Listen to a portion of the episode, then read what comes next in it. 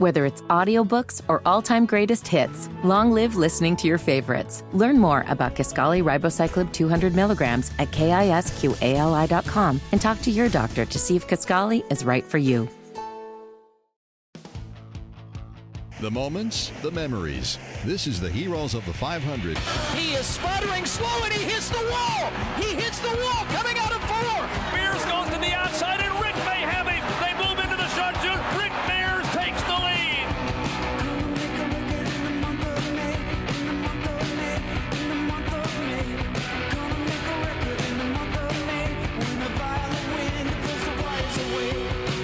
Their name is synonymous with victory at the world's greatest race course. There's a checkered flag for Bobby Unser, winner of the nineteen sixty-eight five hundred mile race. Al Unser, the checkered flag, the winner of the nineteen seventy Indianapolis five hundred mile race. Goodyear makes a move. Little Al wins by just a few tenths of a second. Perhaps the closest finish in the history of the Indianapolis five hundred. But their story is one of both triumph and tragedy at the Brickyard. It's it's on both sides. You know, my, my Uncle Jerry was the first Unser to get back here in, in the late fifties, and um, and you know the, the the Speedway took his life. But sadly, in two thousand twenty-two, we will be celebrating the greatest spectacle in racing without two of its greatest competitors. On May second, twenty twenty-one, three-time winner Bobby Unser passed away at the age of eighty-seven, and then just a few months later, on December ninth, twenty twenty-one, Al Unser passed away at eighty-two. Over the next two hours, we will not only celebrate the lives of Bobby and Al Unser, but the amazing Unser family of Albuquerque, New Mexico, who have thrilled fans at sixteenth and Georgetown for decades. This is Heroes of the five hundred, The Amazing Unsers, on ninety-three W I B C. The Unser family is best known for their nine Indianapolis five hundred wins, but their story starts out west, where they dominated the legendary Pikes Peak hill climb. As a group, they boast thirty-nine wins in the race to the clouds. That tradition was started by the original Unser brothers, Louis Junior, Joe, and Jerry Unser Senior But while the first Unser to qualify for the Indianapolis field wouldn't happen until the late nineteen fifties, there were actually plans for an appearance far earlier than that. Speedway historian Donald Davidson. Louis and brothers Jerry, Jerry Senior, and Joe, they all ran Pikes Peak. They were Pikes Peak regulars, and supposedly they were going to run Indianapolis in, in nineteen thirty. Oh, twenty-nine, I think, is one version. Well, if you see the three cars that they're sitting in, they're clearly not eligible for nineteen twenty-nine specifications, and I and and. Uh, I think where, maybe where the misunderstanding is that Coleman uh, was a was an automobile company that ran race cars in nineteen thirty, uh, front drive cars, and there's a photo of Uncle Louis in one of those cars, and I, I think the intent was that they that, that and the drivers were Phil Schaefer and Lou Moore were the Coleman drivers in thirty. And I think that the thinking at one point was that the, the, the two or maybe all three of the Unser brothers would come back as potential relief drivers. And uh, when I, years ago when I was out uh, helping uh, Al and, and Susan Unser with the uh, with their uh, collection as they were getting the museum ready, I found this photo of Uncle Louis in a Coleman front drive car. And I said, look, here's here's the proof here. Well, uh, again, the story it, it, it maybe got out a, a, a, a little bit askew somewhere, but the end result is that Joe Unser was fatally injured in a, one, in a race car on a public road. And that supposedly, uh, you know, ended their attempt to come back as three brothers. And, and but I, I, I would respectfully suggest that they were going to come back as potential relief drivers for Lou Moore and Phil Schaefer. The dream of a member of the Unser family making it to the Brickyard would be delayed until nineteen forty, when Louis Unser came to the corner of sixteenth and Georgetown. Well, Uncle Louis uh, was uh, already a specialist at Pikes Peak. and uh, how he got connected with the car that he was going to... He, he drove a couple of triple A races in, in nineteen thirty-nine. I think he was at Milwaukee in what we now call sprint cars, but regardless, he's he was entered in nineteen forty uh, to drive a car called Holabird's Red Setter Special or something like that, which was actually Wilbushore's winning car from nineteen thirty-seven. And uh, he's assigned to that, but to the best, best of my knowledge, he didn't drive it. But he did take part of his test driving for Phil Schaefer, uh, an old uh, one of the uh, Duesenberg drivers from the twenties. But and I'm thinking that the connection is uh, Pikes Peak, because Phil Schaefer would run Indianapolis and Pikes Peak. So I'm assuming that the connection was made there. Anyway, uh, he didn't pass the test. Uh, they had they ran out of time or had mechanical problems or something, but he took three of the four phases. But he did visit Indianapolis several times. Russ Noberger uh, of Federal Engineering was another uh, Pikes Peak uh, driver.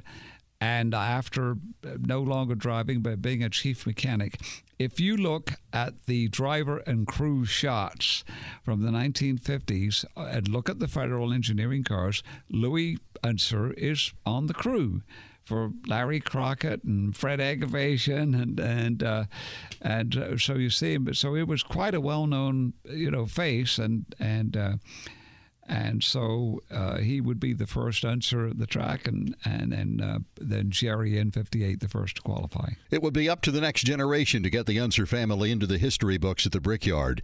Jerry Unser Senior had four sons who all went into racing: Jerry Junior, Lewis, Bobby, and Al. And it was Jerry Junior who was first to qualify for the Indianapolis five hundred in nineteen fifty-eight, rolling off twenty-fourth for the race.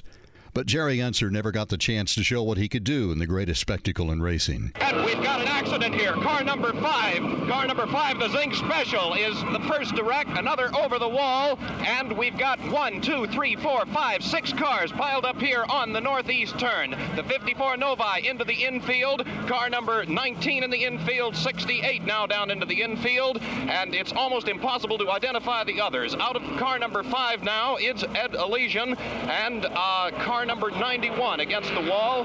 That is all that we can see at the moment. Further down the track, there are still others. One track, ha- one car has left this track, Sid, and did go over the retaining wall. Not only was Jerry Unser one of the drivers caught up in the fifteen-car pileup in Turn three, he was the car that Lou Palmer described as actually having gone over the wall and out of the track. Unser suffered a dislocated shoulder, but the next year he was back at the Brickyard with a new team. Bobby Unser. Yeah, my brother Jerry was the first one to Indianapolis, obviously. He went there in uh, nineteen fifty-eight.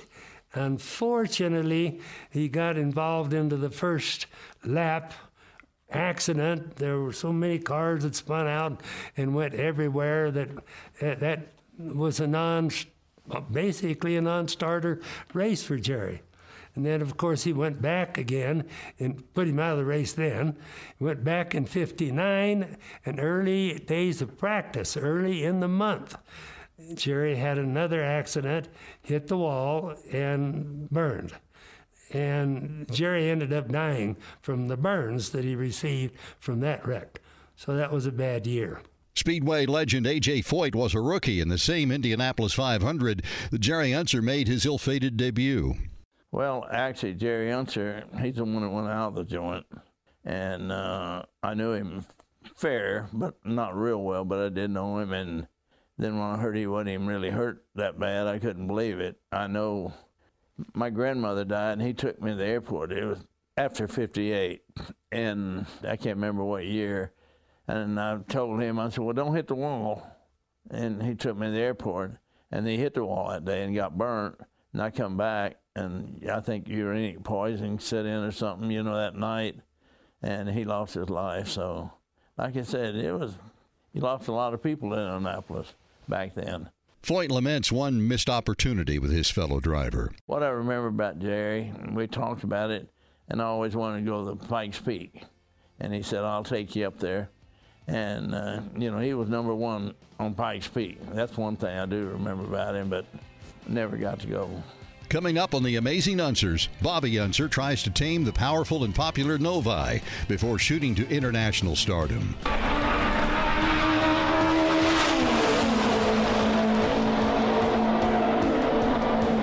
This is Heroes of the five hundred.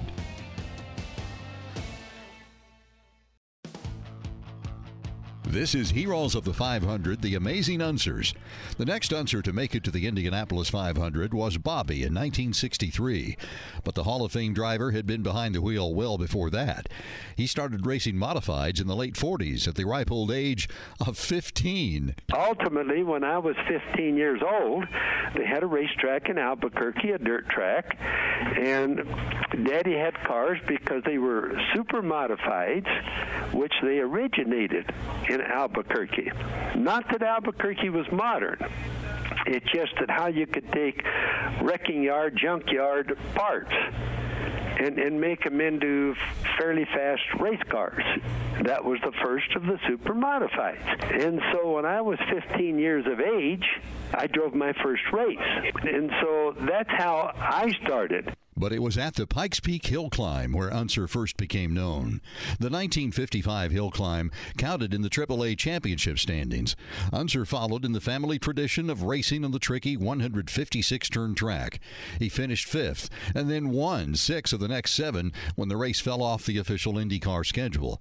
Eventually, Bobby Unser claimed an astounding thirteen wins in the race to the clouds. I never dreamed in those days of ever going to Indianapolis as an example. None of us did.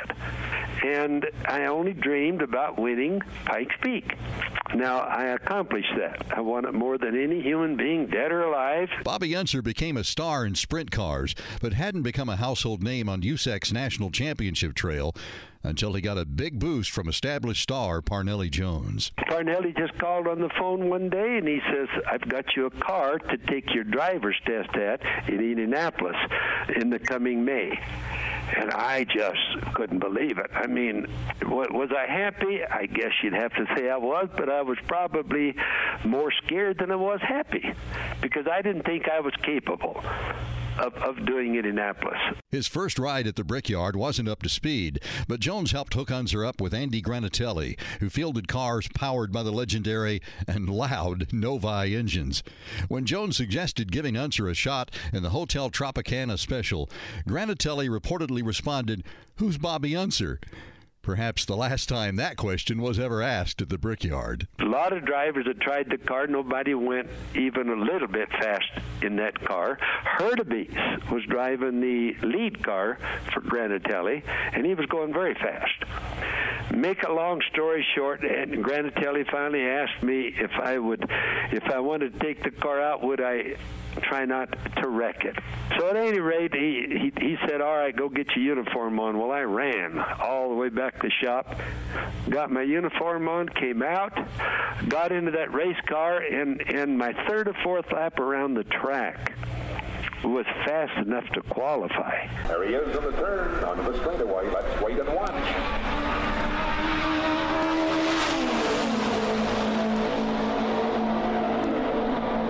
Unser put the Novi in the show, qualifying sixteenth, but didn't last long on. Whether it's audiobooks or all-time greatest hits, long live listening to your favorites. Learn more about Kisqali Ribociclib two hundred milligrams at kisqali dot com and talk to your doctor to see if Kisqali is right for you. Race day. Right down in front of us, unfortunately, but out of his car and standing along the side is Bobby Unser in car number six, the Hotel Tropicana Novi. Gas and water coming down on the track. They will have to slow down completely. Bobby gets out of the car and runs over across the track. Coming out of that turn, he spun once, hit the wall, came to rest with the nose of number six, the bright yellow Novi, here against the wall. He crashed on the second lap and finished last. The next Next year, Unser was caught up in the tragic accident that claimed the lives of Eddie Sachs and Dave McDonald and finished thirty-second. Unser says while the Novis were fast, he knew they weren't a threat to win. Those were good days in my life. Um, there wasn't any chance of my finishing the race, and I knew that. I hoped that it would finish, but the car would always go fast. And, and to Bobby Unser, that became the most important thing. You know, I used to have a theory that if you practiced fast, if you qualified fast, and you led the races or went really fast in the races, then everybody knew you and life got a lot easier. Sponsorship, money, rides, you know, cars to drive was always a lot easier. While Bobby Unser was taking part in his third Indianapolis five hundred with Granatelli in nineteen sixty-five, he was joined by younger brother Al, who, like his siblings, had been behind the wheel of a car from a young age. He even rolled a Model A Ford in the yard as a kid. It was a Model A pickup, and I was running right kind of, my brothers had a kind of a racetrack laid out out there that they that they were running super modifieds and by then in Albuquerque, and uh, so I was out there one day and and uh, rolled it over and uh, went back in the shop and asked for some help to get it back before my parents got back from downtown, and they just laughed at me. Well, they helped me. My brothers helped me, and the employees that my father had there helped me. But as soon as they, my parents got back, it wasn't five minutes before my father called me in. So, you know, he knew more than I thought he knew, you know, or my brothers or the employees told him, you know, that I just rolled the car, the Model A, over. Al Unser tried several cars during practice in nineteen sixty-five, but it didn't appear the rookie would have a shot at a ride capable of making the five hundred until a surprise benefactor stepped forward, the defending champion and top driver on the circuit, A J Foyt. By that time, when Foyt walked in, I thought I was through because it was Sunday, and I said, man, you know, when when you miss that race your rookie year, I always felt that, and I still do, that the car owners won't have anything to do with you because you didn't have the talent to make the race. So when Foyt walked in the garage and he says, I have a, my second car, if you would like to come out and try it, and, and you know, we'll get try to get it qualified, you think about it and come over to my garage. Well, when he walked out my garage, I followed him. You know, I mean, you got to be kidding. That was a break that, that, you know, I never dreamed would happen. Al Unser would start in the last row for the nineteen sixty-five Indianapolis five hundred, joining one of the greatest rookie classes in the race's history, which included future winners Mario Andretti and Gordon Johncock. Fans were excited about the new stars of the Brickyard, but Foyt's chief mechanic, George Bignotti, a man who would later figure prominently in Al Unser's career, wasn't nearly as enthused about Foyt's choice of teammates. George and I, when Foyt came in in sixty-five and asked me to run his second car, George Bignotti went bananas, I guess, because he didn't want another rookie in, you know, in uh, the other car, even though Foyt owned the team, I guess, or whatever. I never did understand all of it. But George did not want me in the car. And then after the race, then, uh, you know, he he then seemed to get along with me. Al Unser ran all day in his rookie year, finishing ninth, four laps down. He got his first win on the IndyCar circuit later that year, fittingly at Pikes Peak, which had been added to the U S A C Championship trail as a points-paying race. Because in those days, Pikes Peak represented a whole lot. You know, it was the second oldest race, and and when you won at Pikes Peak, the world kind of knew about you.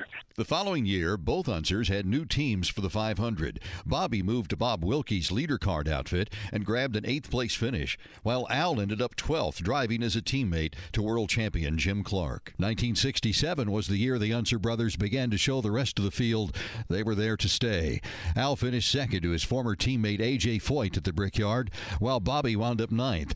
And later in nineteen sixty-seven, Bobby swept a doubleheader at the Telegram Trophy races at Mossport Park in Canada.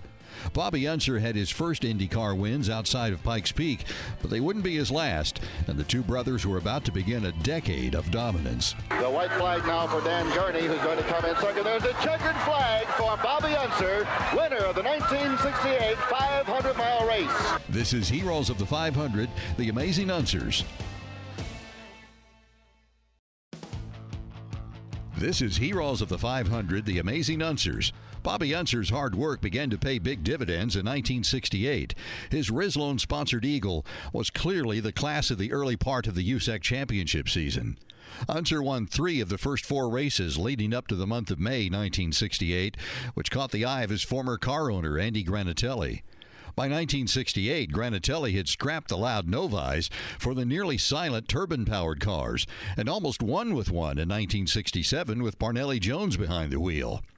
For sixty-eight, the flamboyant car owner had planned a three-car assault of turbine-powered Lotuses with Formula One stars Jim Clark, Jackie Stewart, and Graham Hill behind the wheel.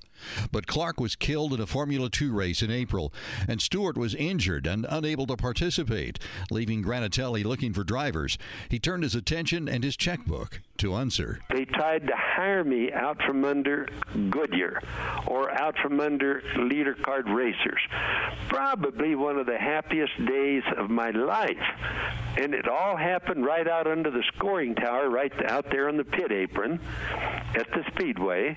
And when it got up, you got to remember the year now, when it got up to one million dollars, I still said no. Speedway historian Donald Davidson. Bobby Unser at the time was sort of very much the the knight in, in shining armor. Uh, he was sort of like a superstar of the future. A lot of uh, a great interest in the Unser brothers, which was a good story, plus the mother. Great, you know, there was a lot of human interest there. Plus the fact that Bobby was sort of like a very, you know, dashing young hero. And the fact that there was one of him and there were three turbines, it seemed like that they were ganging up, ganging up on him. Unser started on the outside of the front row with the fastest piston-driven car in the race. But it was actually Unser who led much of the race, including one hundred eighteen of the first one hundred sixty-five laps. Car number three, Bobby Unser, the Rislone Special, holding that lead. A turbocharged Offenhauser, Eagle chassis, and Bobby has made a tremendous run for today. At sixty-eight, Eagle was just grease lightning. And I could run it like that all day long without any mistakes. I was passing like Joe Leonard, Art Pollard, those guys, on the short shoots even. That should have been theoretically impossible to do. But I could just, I'd go down the long straightaway. If I didn't quite get him on the long straightaway, I'd go through maybe number one turn, catch him on the short shoot before I'd get to number two turn, and do it so easy it wasn't even funny. But while Unser led most of the laps, late in the race he found himself in second place behind pole sitter Joe Leonard, driving one of Andy Granatelli's S T P turbines. A late race caution flag gave Unser one more shot to run down Leonard, but when the green flag flew, Leonard's fortunes faded. Sid Collins once again here at the Indianapolis Motor Speedway as the frustration continues for Granatelli. Number sixty is dropped out of the number one turn. Come in, Mike Ahern. Yes, Sid, we've got the glasses on him. He is just entering the number one turn, right toward the end of the main straightaway, and they've got a crew of about a dozen people surrounding the car, number sixty. Joe Leonard is still in the cockpit. What happened, we don't know.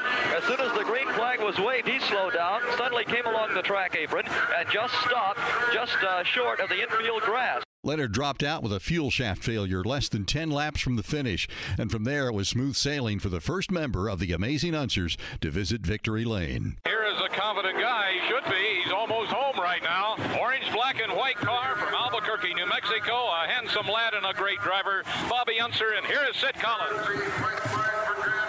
The white flag now for Dan Gurney, who's going to come in second. There's the checkered flag for Bobby Unser, winner of the nineteen sixty-eight five hundred mile race. And all of a sudden, I watched the turbine pull off to the left into the grass.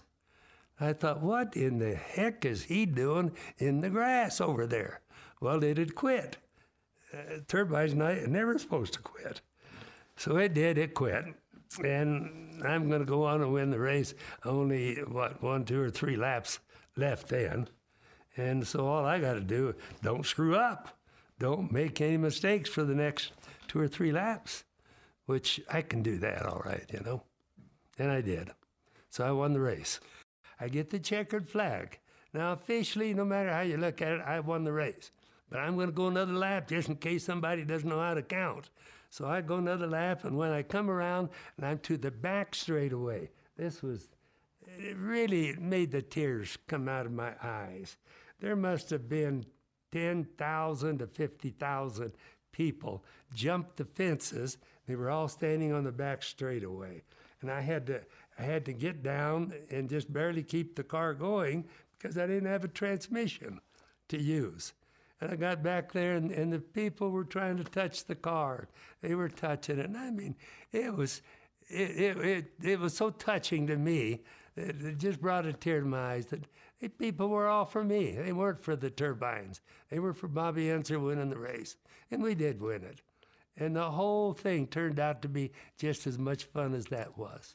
At the age of thirty-four, Bobby Unser was an Indianapolis five hundred winner, and that opened up plenty of doors for the astute businessman. It changed my life immediately because I went from being a really poor man to a, a fairly well-to-do man. And and I wasn't like a lot of the race drivers. I, I took racing and did got into the endorsement business. I was one of the early race drivers that got into heavy into the endorsement business. So people don't realize it, but I made more money doing that than I did winning races. Unser won five races and took home his first U S A C National Championship that year by the slim margin of just eleven points over Mario Andretti.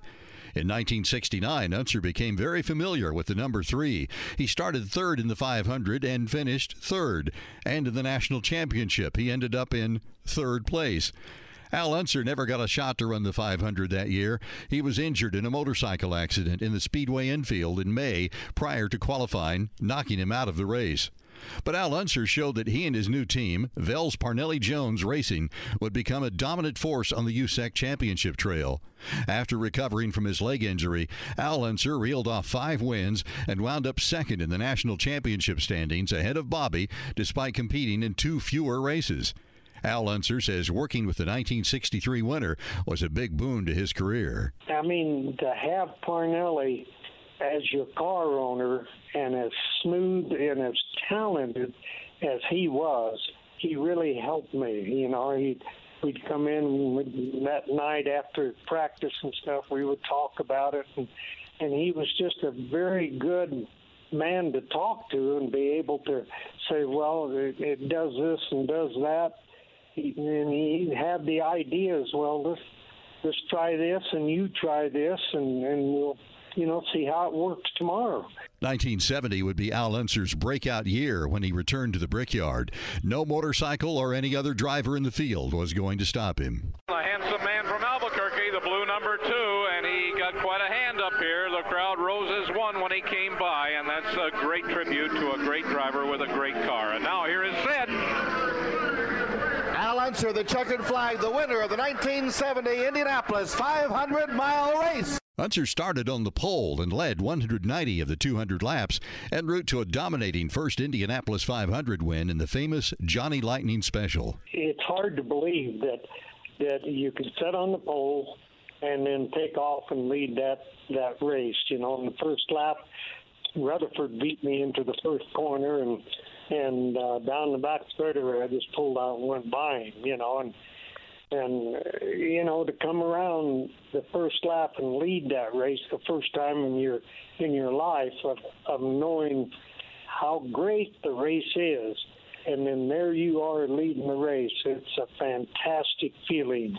And then for everything to go good that day, and then the very last one, you know, the last two laps, Parnelli and Bell Militich thought that something was going wrong with the car. Well, I had such a lead, I could just back off, and I, you, you, you hear all your life of the last few laps of that race, how people, how the driver can hear bad things happening, and this is going wrong, and that's going wrong, and it, it's really true. You know, you you want something so bad. And then here you are, you, it's within striking distance of two laps or a lap and a half. And, boy, I'm telling you what, your nerves fall apart, you know. And I came out of that turn four the last lap, and I looked down there and could see that checkered flag. I says, oh, please, just stay together for a few more feet. Al Unser's win made him a household name, and winning... Whether it's audiobooks or all-time greatest hits, long live listening to your favorites. Learn more about Kisqali Ribociclib two hundred milligrams at kisqali dot com and talk to your doctor to see if Kisqali is right for you. Changed his life, but not exactly the way people believed. You know, all of a sudden, everybody says, well, you're a millionaire. And I said, well, I don't understand. You know, I didn't get paid a million dollars. It gives you the opportunity to go out and promote yourself. It gives you that, you know, feeling that you can go to anybody's door and knock on it. And when they open it, you can say, hi, I'm Al Unser. You know, I'm the Indianapolis five hundred winner, and, and I'd like to promote your product, say, or whatever, you know. And it's just, a, it gives you the opportunity to go sell yourself. Unser's win in the five hundred was the pinnacle of a masterful season in which he won ten of the eighteen races on the U S A C championship schedule and his first national championship. Brother Bobby was eleventh at the five hundred and second in the national championship standings, the first time brothers had finished in the top two spots in the title hunt. Coming up next on Heroes of the five hundred, Johnny Lightning strikes twice. Blue car with a big number one, and he is number one. And now to call the winner for the twenty-fourth consecutive time is our chief announcer, the voice of the five hundred, Sid Collins. And here is Pat Verdun waving the checkered flag for Al Unser, winner of the nineteen seventy-one Indianapolis five hundred mile race. This is Heroes of the five hundred, the amazing Unsers.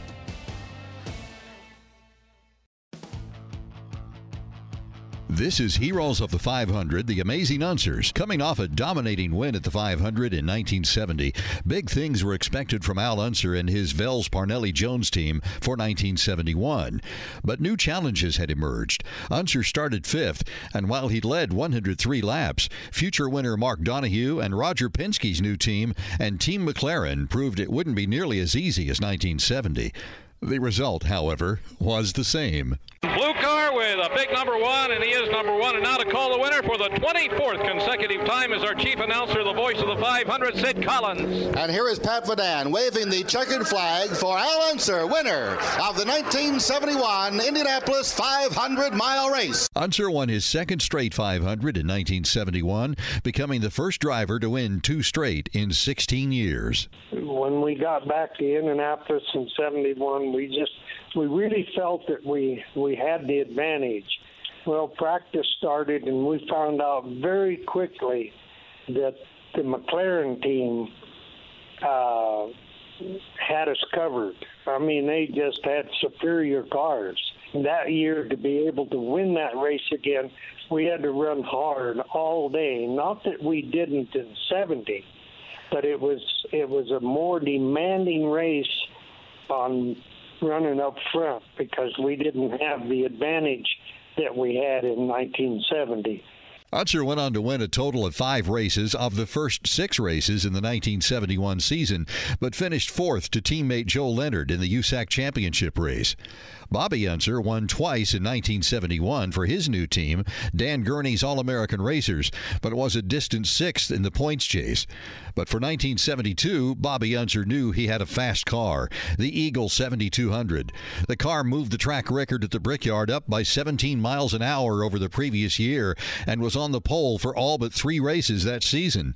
But reliability sank any chance of winning the championship or the five hundred for Bobby Unser that year. Well, actually, the, the seventy-two car had a had a super, super good record because it would have, should have, set on the pole every race that it ran that year. In fact, every place that it qualified, uh, it broke a record.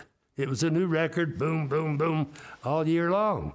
And the car was just the car was just too unbeatable. Just unbeatable. So it didn't make any difference.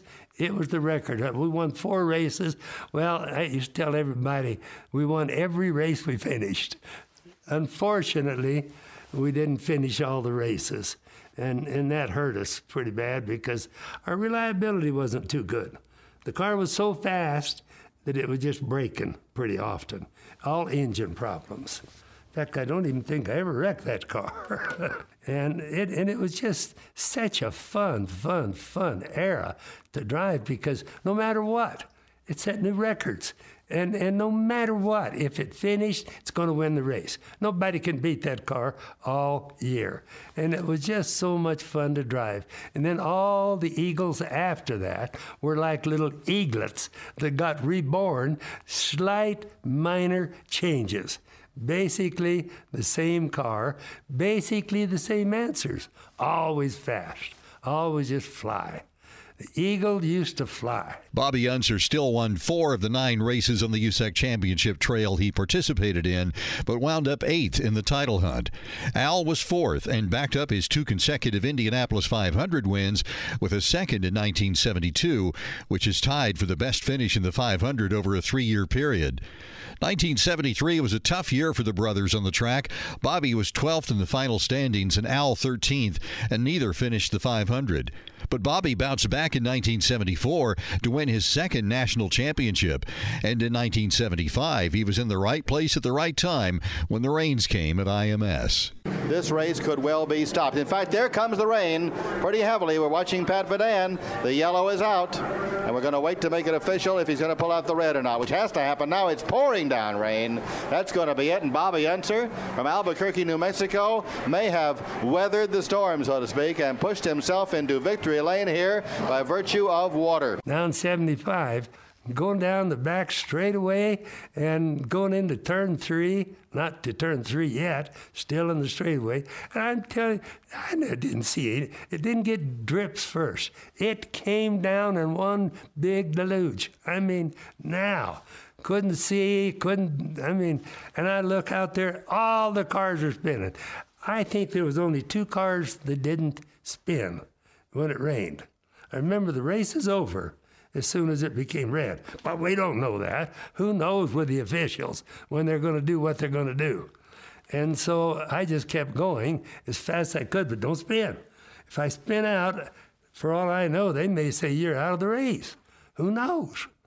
And you can't always trust the officials. Got to go by what you know sometimes. So I so I go to work and, and uh, go easy, but I go fast. And there's only two. Foyt, I'm just putting a lap on him, alongside of him, and he's being as careful as I am. Don't spin out. But we see cars are everywhere spun out. I mean, spinning, hitting the fences, everything. That ended that, and of course, found out the race really was over. It really made me happy because, man, I've never seen Gurney so happy. I mean, he was jumping up and down, smiling all the time, rain running off of his head. I mean, I never saw a human being so happy. Now, he must have said the same thing about me because I was kind of happy too, really happy. Al Unser ended up sixteenth in the five hundred in nineteen seventy-five, part of a dismal season that saw him end up seventeenth in the national championship standings. He stayed with Vels Parnelli Jones for two more seasons before switching to the team owned by sports car legend Jim Hall. And in nineteen seventy-eight, that paid big dividends. Doing a fantastic job is Al Unser. The checkered flag is waved. His hand is in the air. Al Unser, the winner of the nineteen seventy-eight five hundred mile race. Al Al Unser won his third Indianapolis five hundred, outdueling pole sitter Tom Sneva and Danny Unguias. The team also won the five hundred mile races at Ontario and Pocono that year, making Unser the only driver to ever sweep the Triple Crown in one year. But you may be surprised to hear what Unser says about the Triple Crown winning Lola.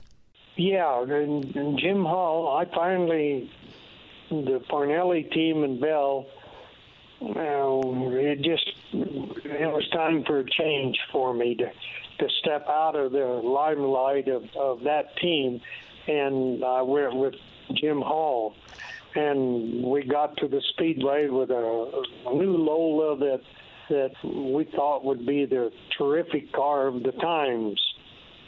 And it must have been good enough because I won the race, but uh, the, that car and I did not get along. Uh, other than the three five hundreds, I never really was competitive at other races, any of the other races across the, the country that year in seventy-eight. But yet the five hundred mile races uh, between Jim Hall and the people that we had, Huey Absalon and everybody, we made it happen.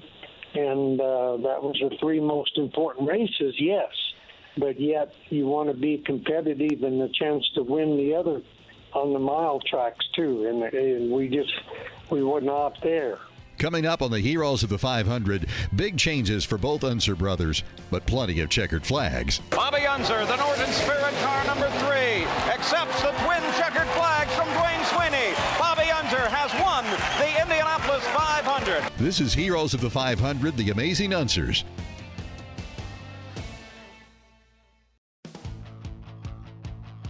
Welcome to Hour two of Heroes of the five hundred, the Amazing Unsers. I'm Stan Leer.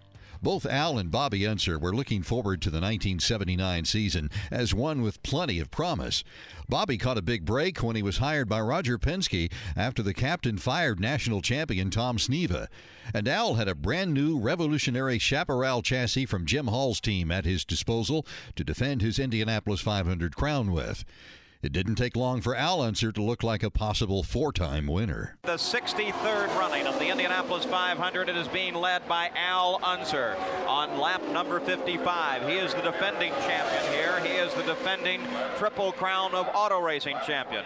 In fact, he has not lost a five hundred mile race since the Ontario five hundred well over one year ago. He won at Ontario. He won at Indianapolis. He won at Pocono. He won again in Ontario. And at this moment, he is leading the Indianapolis five hundred. Al led eighty-five of the first ninety-six laps before dropping out with transmission trouble.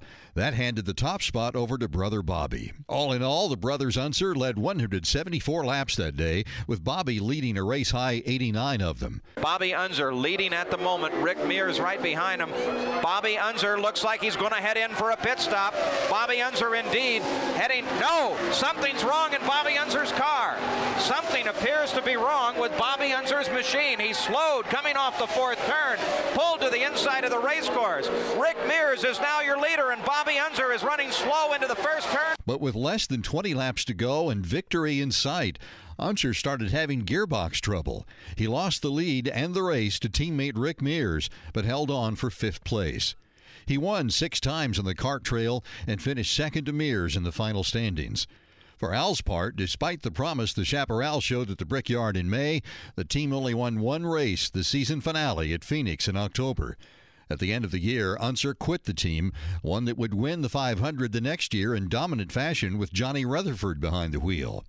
Bobby stayed with Team Penske, and by nineteen eighty-one, he was knocking on the door of a third Indianapolis five hundred win behind the wheel of a brand-new Penske P C nine B chassis. That was a super, super car, because I started the testing in it myself, came from England, is designed and built over there, and made the changes to it over here, did all the aerodynamic changes over in my shop, ended up being a really fast car. Bobby Unser sat on the pole and led early and often, challenged mainly by Patrick Racing teammates Gordon Johncock and Mario Andretti, who was bidding to be the first driver to win from the last row. During a late race caution flag, Unser pitted in second place, but got out of his stall first with Andretti closely behind. Unser stayed on the apron and rolled past more than a dozen cars before getting into line behind the pace car. Andretti passed a couple of cars as well and then blended into line with the others. At the time, it seemed like no big deal. In fact, the Speedway Radio Network made no mention of the situation on their live broadcast. But at the time, A B C Television was showing the race on a tape-delayed basis while putting the event together in post-production for that night's broadcast. This is how it was presented. Bobby out again, and Bobby going out very past a car. What's he doing? He, oh, look at that. He's passed about half a dozen cars. Oh, James, that's... Under the yellow, you can't do that. That is a no-no. He has accelerated probably in the haste of leaving the pit lane. He's certainly overtaken these other cars. I'm not sure why he did that. I know that you're certainly not supposed to do it. The regulations say that under yellow flag conditions, you must not pass any other cars. Back on track, Unser battled with Andretti and Johncock, passing the latter for the lead for the last time on lap one eighty-two. Unser went on to join the three-time Winners Club by five seconds. Bobby Unser, the Norton Spirit car number three, accepts the twin checkered flags from Dwayne Sweeney. Bobby Unser has won the Indianapolis five hundred. Munster's victory celebration was short-lived because the next morning the United States Auto Club declared that second-place finisher Andretti was the winner because Unser had passed cars under the yellow flag. Unser was dropped to second place, a decision Penske Racing immediately protested. The bizarre victory banquet now had a guest of honor who hadn't been to victory lane. The story would get even stranger as an appeals panel convened in June, but didn't render a decision until October. In the end, a three-member U S A C appeals board voted two to one to reinstate the victory to Bobby Unser, who was instead fined forty thousand dollars. The controversy that people will remember is that I passed six, eight, ten cars coming out of the pits under the yellow. But I did it properly, and, and it turns out, after all those months of fighting and arguing, that I was right, and, and did end up becoming the official winner. That's two times in one year. So I won two races that year. The nineteen eighty-one five hundred is one of the most controversial in history. Sadly, it was also Unser's last. At the time of his victory, he was the oldest man to win the five hundred, and he now says that he had no plans to come back in nineteen eighty-two. I had pretty much accomplished quite a bit in this life, and I was not going to go to work and miss my last son. I, I didn't quit racing. It's just that I wasn't going to pass up my youngest son. Bobby became a television commentator, and in nineteen eighty-three, he got to witness history being made as the next generation of Unsers came to the corner of sixteenth and Georgetown. Al Unser Junior passed his rookie test in nineteen eighty-three and joined his dad in the field, becoming the first father and son to compete against each other. Big Al, as he was now known, had the lead late in the race, now driving for Roger Penske with Tom Sneva in second place. Lapped traffic is always tricky for drivers to negotiate at the speedway.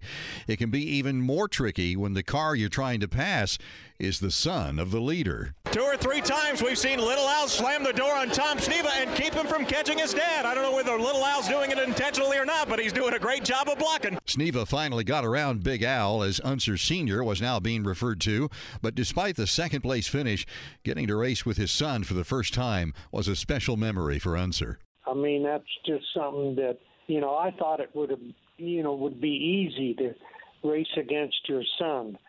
You know, I raced against my brother for years, and, and people would ask me, well, how does it feel to run against your son? I says, you know, well, it's going to be easy. I've raced against my brother for years, but when it's your son, it really makes a difference. I mean, it just absolutely, when things...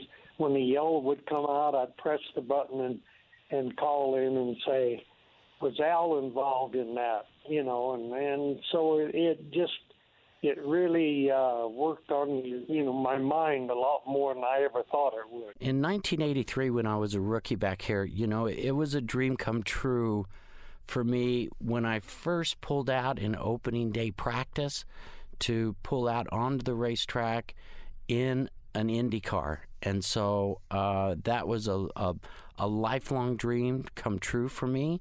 And then, of course, as the month went on, to be able to qualify for the race was another dream come true. And then, and then when I walked out there race day morning, uh, knowing that I was going to compete. Whether it's audiobooks or all-time greatest hits, long live listening to your favorites. Learn more about Kisqali Ribociclib two hundred milligrams at kisqali dot com and talk to your doctor to see if Kisqali is right for you. Pete in the five hundred, um, another absolute dream come true. And so I, I, I just... I soaked in every minute of the entire month, and then uh, and then we got to go out there and race, and and uh, and just so happened that that um, at the end of the race, I was in a position that uh, that I could try to try and help my father win his fourth Indy five hundred, and uh, but Tom Sneva was just a little bit too fast, and and, and Dad was a little too slow.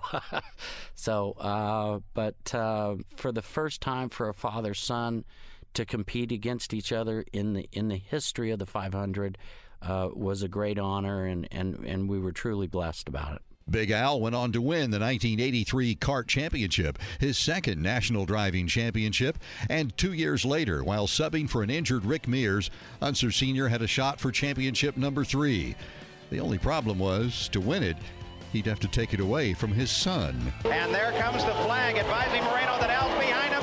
Big Al comes around at the edge of the flag. Now Big Al has the national championship. This is Heroes of the five hundred, The Amazing Unsers.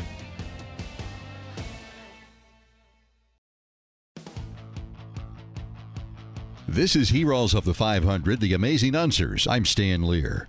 Al Unser won his first championship race and made his Indianapolis five hundred debut in nineteen sixty-five. Twenty years later, he was looking at a chance at a third national driving championship while subbing for the injured Rick Mears for Roger Penske. His competition for the title, a rising star named Al Unser Junior Little Al had won his first IndyCar race in nineteen eighty-four at Portland, and by nineteen eighty-five had established himself as one of the top drivers on the CART circuit. He held the championship lead with the laps winding down in the season finale, but there was one catch. If his father could find his way past road racing specialist Roberto Moreno, Big Al would grab one more point and the championship. Unser Senior had a choice to make. He could stay behind Moreno and guarantee his son the title, or pass him and take the crown away from his kid. And there comes the flag, advising Moreno that Al's behind him. Big Al comes around at the edge of the flag. Now Big Al has the national championship. Big Al did what racers do and won the title by one point over Little Al. More than three decades later, you can hear what an agonizing choice that was for Al Unser Senior When I came in, and I said to myself, under the the cool down lap, you know, before I got in the in the pits, I says, well, I could have given that race to Al, because I know how hard championships are to win, and to give, you know, it would have been easy to give Al that that championship. And I, you know, I said to myself then, I says, well, I hope that I haven't taken something from him that he'll never enjoy.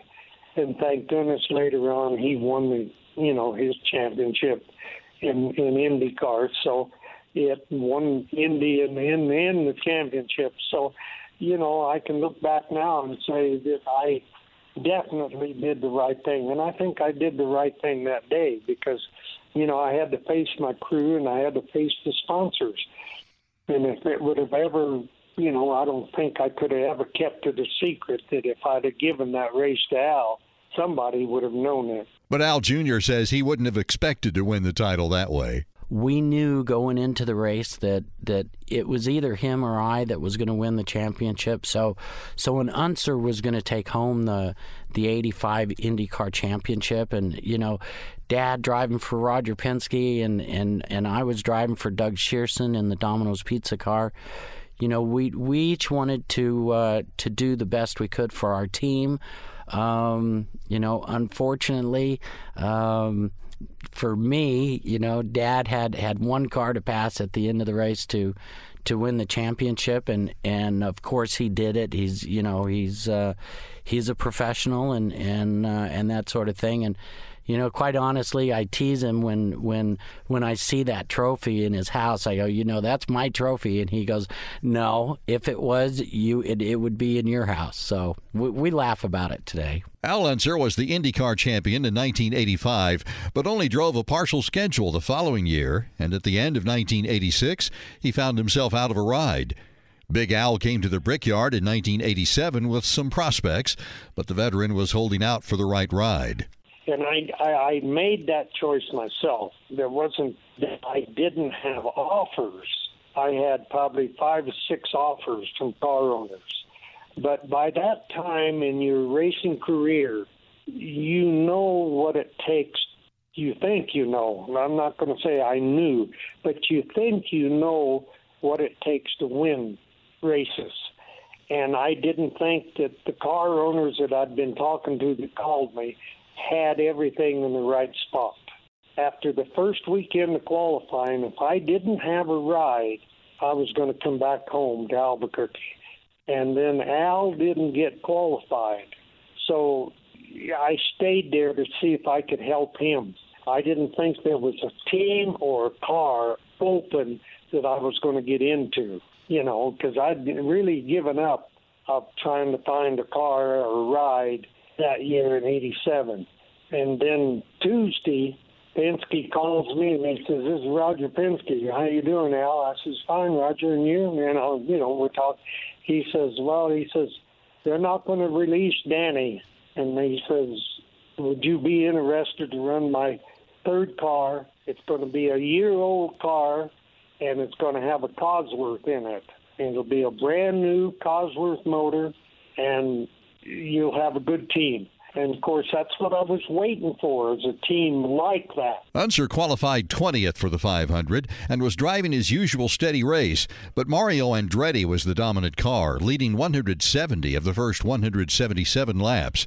Late in the race, it all went wrong for the nineteen sixty-nine winner. Mario Andretti slowing down on the main straightaway, and this could be the question answered. Number five slows on the main stretch, and Roberto Guerrero goes into the lead. Mario Andretti slows down. Roberto Guerrero took over the lead, but he had one more pit stop to make. Roberto Guerrero is in. They top him. Sonny Myers is extra man on this side of the wall, my side, in order to hold the hose, in order to be sure all of the fuel they need does get in. They're looking at that gauge now, getting closer and closer to it. Looking, two, three, one. Now they're about to shut off. There goes the first, second, third switch closed. They've disengaged. He stalls the engine. Now, back the inertial starter. It is in. Roberto Guerrero fires again. It catches quickly. Luckily, they push him off and won't catch fully. Now it does engage.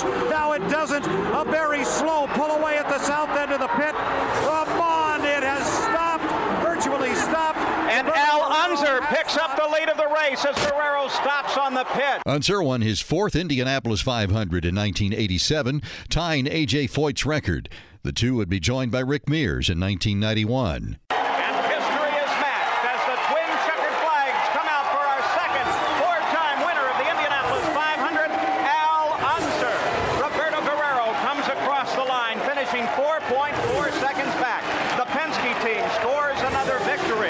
When the green came out, you know, we had to, I had to go for it. And I run the last, you know, whatever lap, sixteen laps or so, wide open. And I never lifted because, you know, I couldn't afford to have him come up behind me.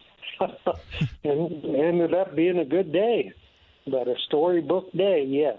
Legendary car owner Roger Penske says Unser's victory in nineteen eighty-seven was a remarkable story. A guy has had an accident. Obviously, I had to look for a driver, and uh, Al Unser didn't have a ride at that time in the race, so I called Al, needed a sponsor, got a hold of Cummins, and they said, "We're in." And I went all the way back to Reading and got that show car out of the hotel there at Reading and brought it to the speedway, and guess what? We won the race. But that was a key race because Guerrero came in the pits, and we were able to make a better pit stop and got out, and Al won that race. So that was great for him, and obviously uh, a really historic story when you think about uh, the second Unser going to victory lane in Indianapolis for Team Penske. Two years later, it was Al Unser Junior who appeared to be heading for victory lane and a spot in the Borg Warner Trophy. They're side by side, Emo on the inside, Al caught in traffic, goes high, they touch wheels, oh. Al Junior into the wall hard, Emerson Fittipaldi keeps on going, they touched wheels, Al Junior into the wall, and Emerson Fittipaldi will lead them back to the yellow flag. But Unser Junior tangled with former world driving champion Emerson Fittipaldi with two laps to go. Unser Junior ended up second, and he says that was a bitter pill to swallow. In the nineteen eighty-nine Indy five hundred, I felt, was my best drive. Uh, we as a team uh, performed our, our best at our, our ability. The car was prepared flawlessly. The, the crew made great pit stops. The strategy was flawless. And unfortunately, we had to. It came to the end of the race, and we had to race of a Formula One world champion, Emerson Fittipaldi, and um, you know we we uh, it was because of lap traffic that uh, that enabled um, uh, Emerson to get s- beside me going down the backstretch, and um, and you know we were both we both wanted to win the Indy five hundred. It's at the end of the race. There's only one lap to go, and um, and so we both drove just drove into turn three like there was no tomorrow, and uh, you know, unfortunately, I ended up against the wall, and Emerson went on to win the race, and and um, and you know, yeah, I mean, there was there was times there that it was just the results was was out of the control of, of our team, and and uh, but you know, yes, it was disappointing at at, uh, at first, and, and there for a few months, to be honest. But uh, but the one thing the eighty-nine five hundred did did uh, convince me of is that uh, yes, I can win this race, and and so as long as we just kept doing what we needed to do as a team, Um, then eventually we would get her done. While nineteen eighty-nine was a major disappointment to Little Al, the following year wouldn't be. Driving for his longtime friend Rick Galles, Unser Junior took home his first national driving championship, winning the title that had just eluded him in nineteen eighty-five. The ninety championship that we won really solidified the efforts that, that we were putting towards as a team, and so Uh, for the points championship, putting all the races together um, uh, requires a team. And so uh, Rick Galles, myself, had with Valvoline, I mean, we all put put the right effort towards it, and and we were knocking on the door so hard. We had finished second and third a couple times, and, and so um, we were able to finally put it together in uh, in nineteen ninety, and it was it was. Um, It was the first national championship as a team to bring that to New Mexico, and, and uh, both Rick and I were very, very proud of that. Al Unser Junior was now a champion, but there was one big prize that had eluded him, and it would take an unusual set of circumstances and a moment that will live forever to get it done. Goodyear makes a move. Little Al wins by just a few tenths of a second. This is Heroes of the five hundred, the amazing Unsers.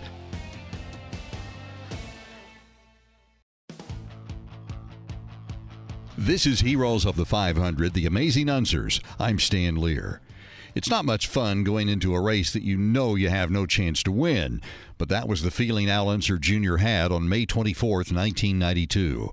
Unser Junior qualified for the outside of row four with a chassis his team didn't plan to use again after the season, and a Chevrolet engine clearly not up to the speeds being shown by the Buicks and Ford Cosworth cars. On carb day, Unser Junior only managed the twenty-fifth fastest time. He was hoping for a hot day. Instead, he got the exact opposite. Going into the ninety-two Indy five hundred, I woke up that morning, and, you know, it was the coldest day in the history. Uh, I was praying for a hot day because the car that I was in, the Galmer, um, had a lot of downforce, but it had a lot of drag to it. And so, you know, I was hoping that if the track got real slippery and, and hot, then uh, we'd have a better shot at winning it. Instead, we wake up, it's the coldest day, and I remember um, telling my, my team that day, you know, that, uh, hey, we're just going to do the best we can today, get as many points as we can, and go on to the next event. And, uh, and you know, it being so cold, uh, that caused quite a few wrecks, and so really it was a, it was a race of survival. It was setting up to be a long day for the second-generation star. It was going to be a long day for the fans and broadcasters as well, because the fifty-eight degree air temperature is the coolest in race history. But if you ask anyone who was there, they will tell you it never felt even that warm. The cold temperatures contributed to several crashes, which took out the pole sitter even before the race started. A car, wait a minute, a car is off the track. The pole sitter, the pole car, Roberto Guerrero, has spun off the track on the backstretch, making contact with the inside wall. And some of the biggest names in the sport, including Mario Andretti, Tom Sneva, Emerson Fittipaldi, and Rick Mears, ended up at Methodist Hospital. The most dominant car on that cool and windy day was piloted by Michael Andretti, who led one hundred sixty laps in a tour de force performance. On lap one sixty-six, Andretti cranked out a lap just over two hundred twenty-nine miles per hour, the top speed recorded in the nineteen ninety-two five hundred, and the third fastest, fastest lap ever run in the greatest spectacle in racing. But a few laps later, Andretti was passed at speed for the first time all day, and it was a fifty-two-year-old looking for an unprecedented fifth Indianapolis five hundred win doing the passing. Here's Larry Henry in three. Al Unser! Al Unser has passed Michael Andretti! Al Unser now has passed Michael Andretti, the Buick Power! Al Hollinger, as he always did, was making a late charge at a top finish. But it appeared Michael Andretti was on his way to victory. But Andretti, who had already seen his father and brother taken to Methodist Hospital after two separate accidents, would have to endure one more heartbreaking disappointment that afternoon. And the pace is about two hundred twenty-one miles an hour, and Larry, is he slowing down? Michael Andretti, the leader, is slowing down, coming down the back straightaway. Oh, my goodness! Michael Andretti going slowly, heading down to the inside. Unbelievable! Now it was up to Al Unser Junior, Scott Goodyear, and Al Senior to decide it with just seven laps to go. Not only did they rescue a race that, up to that point, had been a bit of a dud, they put in a finish for the ages. Headed right at you, Larry Henry. Scott Goodyear tucked right in behind Al Unser Junior He's waiting. He's waiting about a car length and a half behind Al Junior Al Junior now lengthens it out. He's trying to hold him up. Goodyear low, Junior high. They go to four, Bob Laney. Al Unser Junior has the lead. One more turn to go. Here they come. Coming to the finish line. Bob Jenkins, who's going to win it? The checkered flag is out. Goodyear makes a move. Little Al wins by just a few tenths of a second. Perhaps the closest finish in the history of the Indianapolis five hundred. Al Unser Junior has become the first second-generation driver to win an Indianapolis five hundred. Al Unser Junior has done it. We had been trimming the car out. We had been taking wing out of it because uh, because we needed to get quicker down the straightaways, and, and so on my last pit stop, I went just a little bit too far with the rear wing, and uh, and so as the run went on there at the end of the race with Scott Goodyear, my car got looser and looser, which the back end would slide out on me, and, and uh, it finally slid a little too much getting into turn four for the checkered. Um, I had to breathe the throttle just a tiny bit.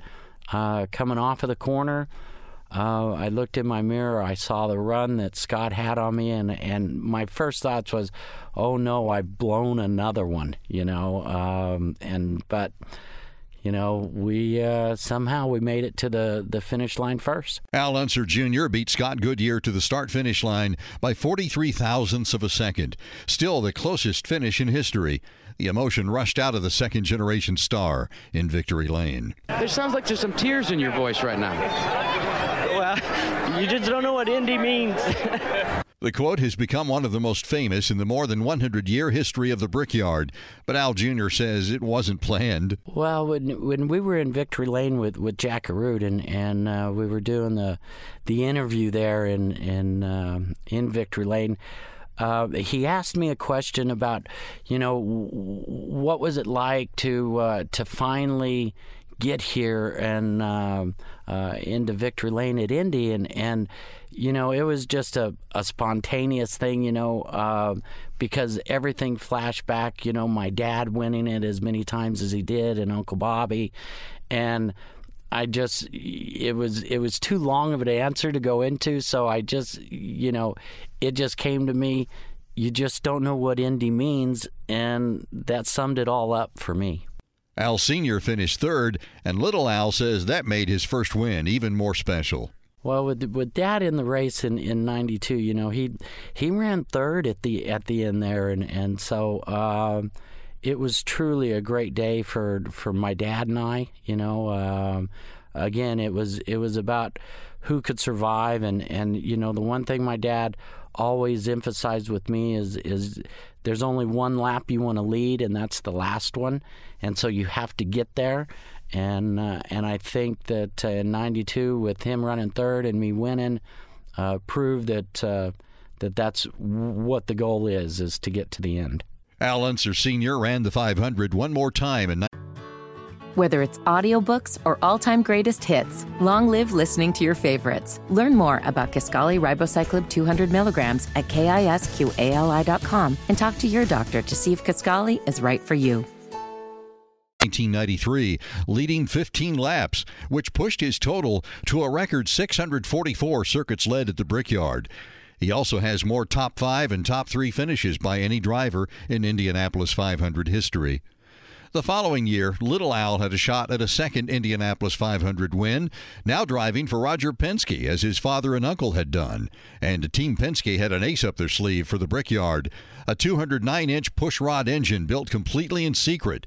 sixteen time Indianapolis five hundred winning car owner Roger Penske. To think that we kept it under our hats, started this engine project, uh, in fact moved our guys to a separate part in our separate shop in Reading, and I always said that if you talk about this, it's like cutting part of your paycheck off, and we kept it under wraps. Al Unser Junior says the whole project was cloak and dagger. In nineteen ninety-four, when I was driving for Roger Penske, it was, uh, he had a special car for the five hundred.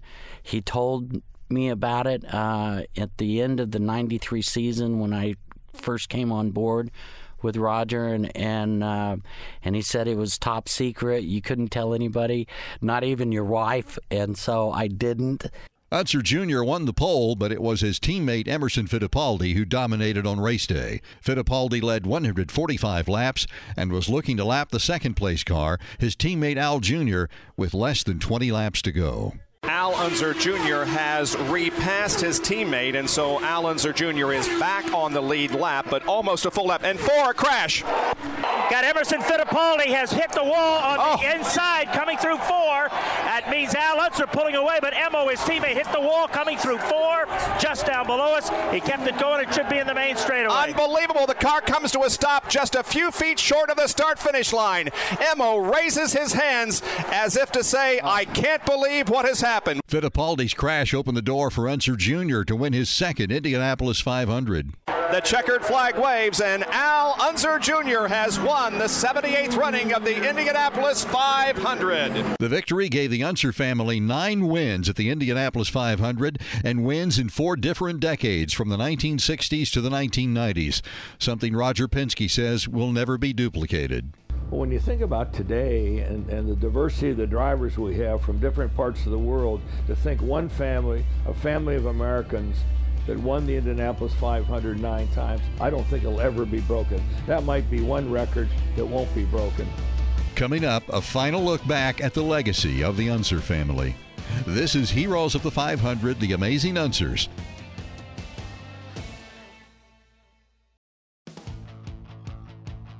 This is Heroes of the five hundred, The Amazing Unsers. I'm Stan Lear. Al Unser Junior won his second Indianapolis five hundred in nineteen ninety-four and took his second national championship that same year. But the next season, the unthinkable happened at Indianapolis when Team Penske didn't even qualify for the race. You know, not making the race was, was uh, truly the most challenging adversity that I had ever been faced with, and and uh, you know, because we were so successful, we're driving for the, the the best team in the business, and and uh, and we just couldn't put it together as a team, and and uh, and it really showed. You know, there was there was one time there during qualifying that I was in a different car. I was in a Lola. It was a, a team car from from Bobby Rahal that that Roger had purchased. And we were running fast enough to make the show, and the engine blew. Following the nineteen ninety-five season, Little Al's career was never truly the same. He won three more races after leaving Penske's team after the nineteen ninety-nine season and coming to the Indy Racing League from the CART circuit, and led just one more lap at Indianapolis, a single circuit in two thousand two. The Unser family legacy at Indianapolis was extended in the Indy Racing League years, as Bobby's son Robbie made two starts, finishing fifth and eighth. Johnny Unser, the son of Jerry, made five Indianapolis five hundred starts with a top finish of eighteenth and is now a respected race official.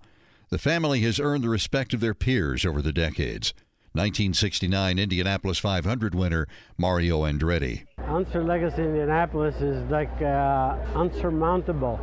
You know, obviously, uh, they all made their mark, and they should be very proud of that. Actually, as Andretti's, we're a little bit jealous of that. You know, I think uh, uh, we tried, and we were close, and uh, we gave them a couple of them, quite honestly, you know. But uh, all in all, however, uh, the relationship between the two families, I think, uh, has been fabulous. I like to think so. We certainly feel that way. On May second, two thousand twenty-one, Bobby Unser passed away at the age of eighty-seven. He will always be remembered as one of the fiercest competitors to ever turn a wheel at the Brickyard. Indianapolis five hundred winning car owner Roger Penske. Well, I could. Bobby was the kind of a driver that could take an average car and win with it. I remember him winning at the California five hundred at the Ontario Motor Speedway one time, and he was just amazing. He could just carry that car where many other drivers had to have the car in order to win. But to me, you know, he was always thinking he was an engineer and had an idea of uh, what we needed to do with the car. And I remember the time that he put some special oil in the car in Atlanta and it burned up the transmission. I said, Bobby, none of that anymore. In December twenty twenty-one, Al Unser passed away from cancer after a battle of more than a decade, leaving behind a legacy and legend as one of the greatest competitors in IndyCar history. Andretti says he believes Al Unser was a truly incredible talent. I think when it comes to Big Al, you know, I, I'll choose him, you know, as really at the top of the line. Sorry, Bobby. Uh, because uh, I just felt he had pure, honest talent. I think Bobby was a little more technical. Perhaps he could help himself even with his setups. But uh, watching Al's racecraft, he was very intelligent. And um, he just had a feel for the car, just to take just what it needed out of it. I had tremendous respect for him, I, you know, to, today. Uh, that's why I think he was so successful, especially in the long races. Uh, he just knew when not to make the mistakes. Four-time Indianapolis five hundred winner A J Foyt agrees with his longtime rival on Al Unser. Al, to me, was an underrated driver.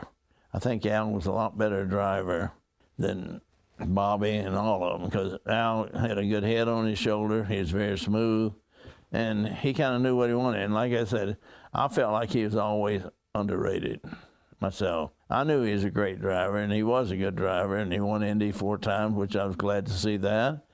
But uh, he was a good race driver. Indianapolis five hundred winning car owner Roger Penske says the Unser family is a determined bunch. I think they came from a family that they had to work hard to get where they are. I think there's that, that gut inside uh, instinct to work hard, to be a winner and be tough. And I'll tell you, they, they didn't take no for an answer. They wanted yes. They always wanted to win, and if they couldn't, they figure out how to. Mario Andretti says he's proud of the battles that his son Michael had with Al Junior while carrying on their famous family names. Yeah, no question. And I think um, it was also Uh, the rivalry between my son Michael and Al, who are pretty much the same age, so you had a, this continuation, you know, and uh, you know, the second generation fighting as hard as the, the you know the first generation, and um, and so again, it all sort of made sense, quite honestly. But um, it was so great to see that we all had this opportunity, you know, to just race against the young, young, younger ones, and. Uh, and watch them carry uh, the flag, you know, from there with pride.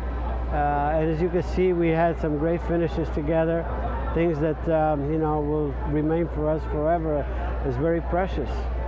Al Unser Junior says that legacy at the Brickyard truly is one of tragedy and triumph. It's, it's on both sides. You know, my, my Uncle Jerry was the first Unser to get back here in, in the late fifties, and um, And, you know, the, the, the Speedway took his life. And um, and then, you know, Uncle Bobby got back here in sixty-three, Dad in sixty-five, and then uh, and then I came back here in, in eighty-three. And, uh, and for the three of us, it's been just a true blessing that, that we've been able to be so successful here at the five hundred.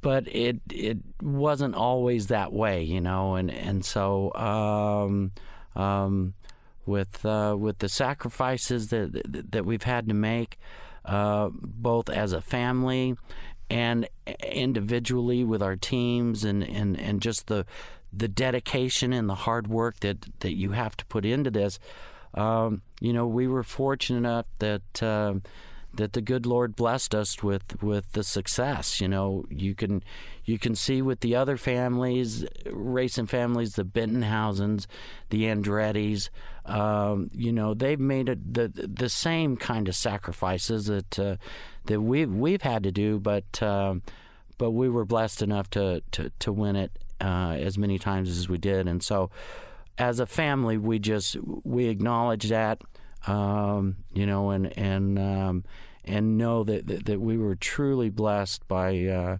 by the success that we've had here, and, and um, you know, there's there's no other place like it in the world. The Indianapolis Motor Speedway is is is the top of, of everything that uh, that I've ever been involved with, and and so. Um, It's great to be a part of it. Bobby Unser, the Northern Spirit car number three, accepts the twin checkered flags from Dwayne Sweeney. Bobby Unser has won the Indianapolis five hundred. And history is matched as the twin checkered flags come out for our second four-time winner of the Indianapolis five hundred, Al Unser. Thank you for joining us for Heroes of the five hundred, The Amazing Unsers.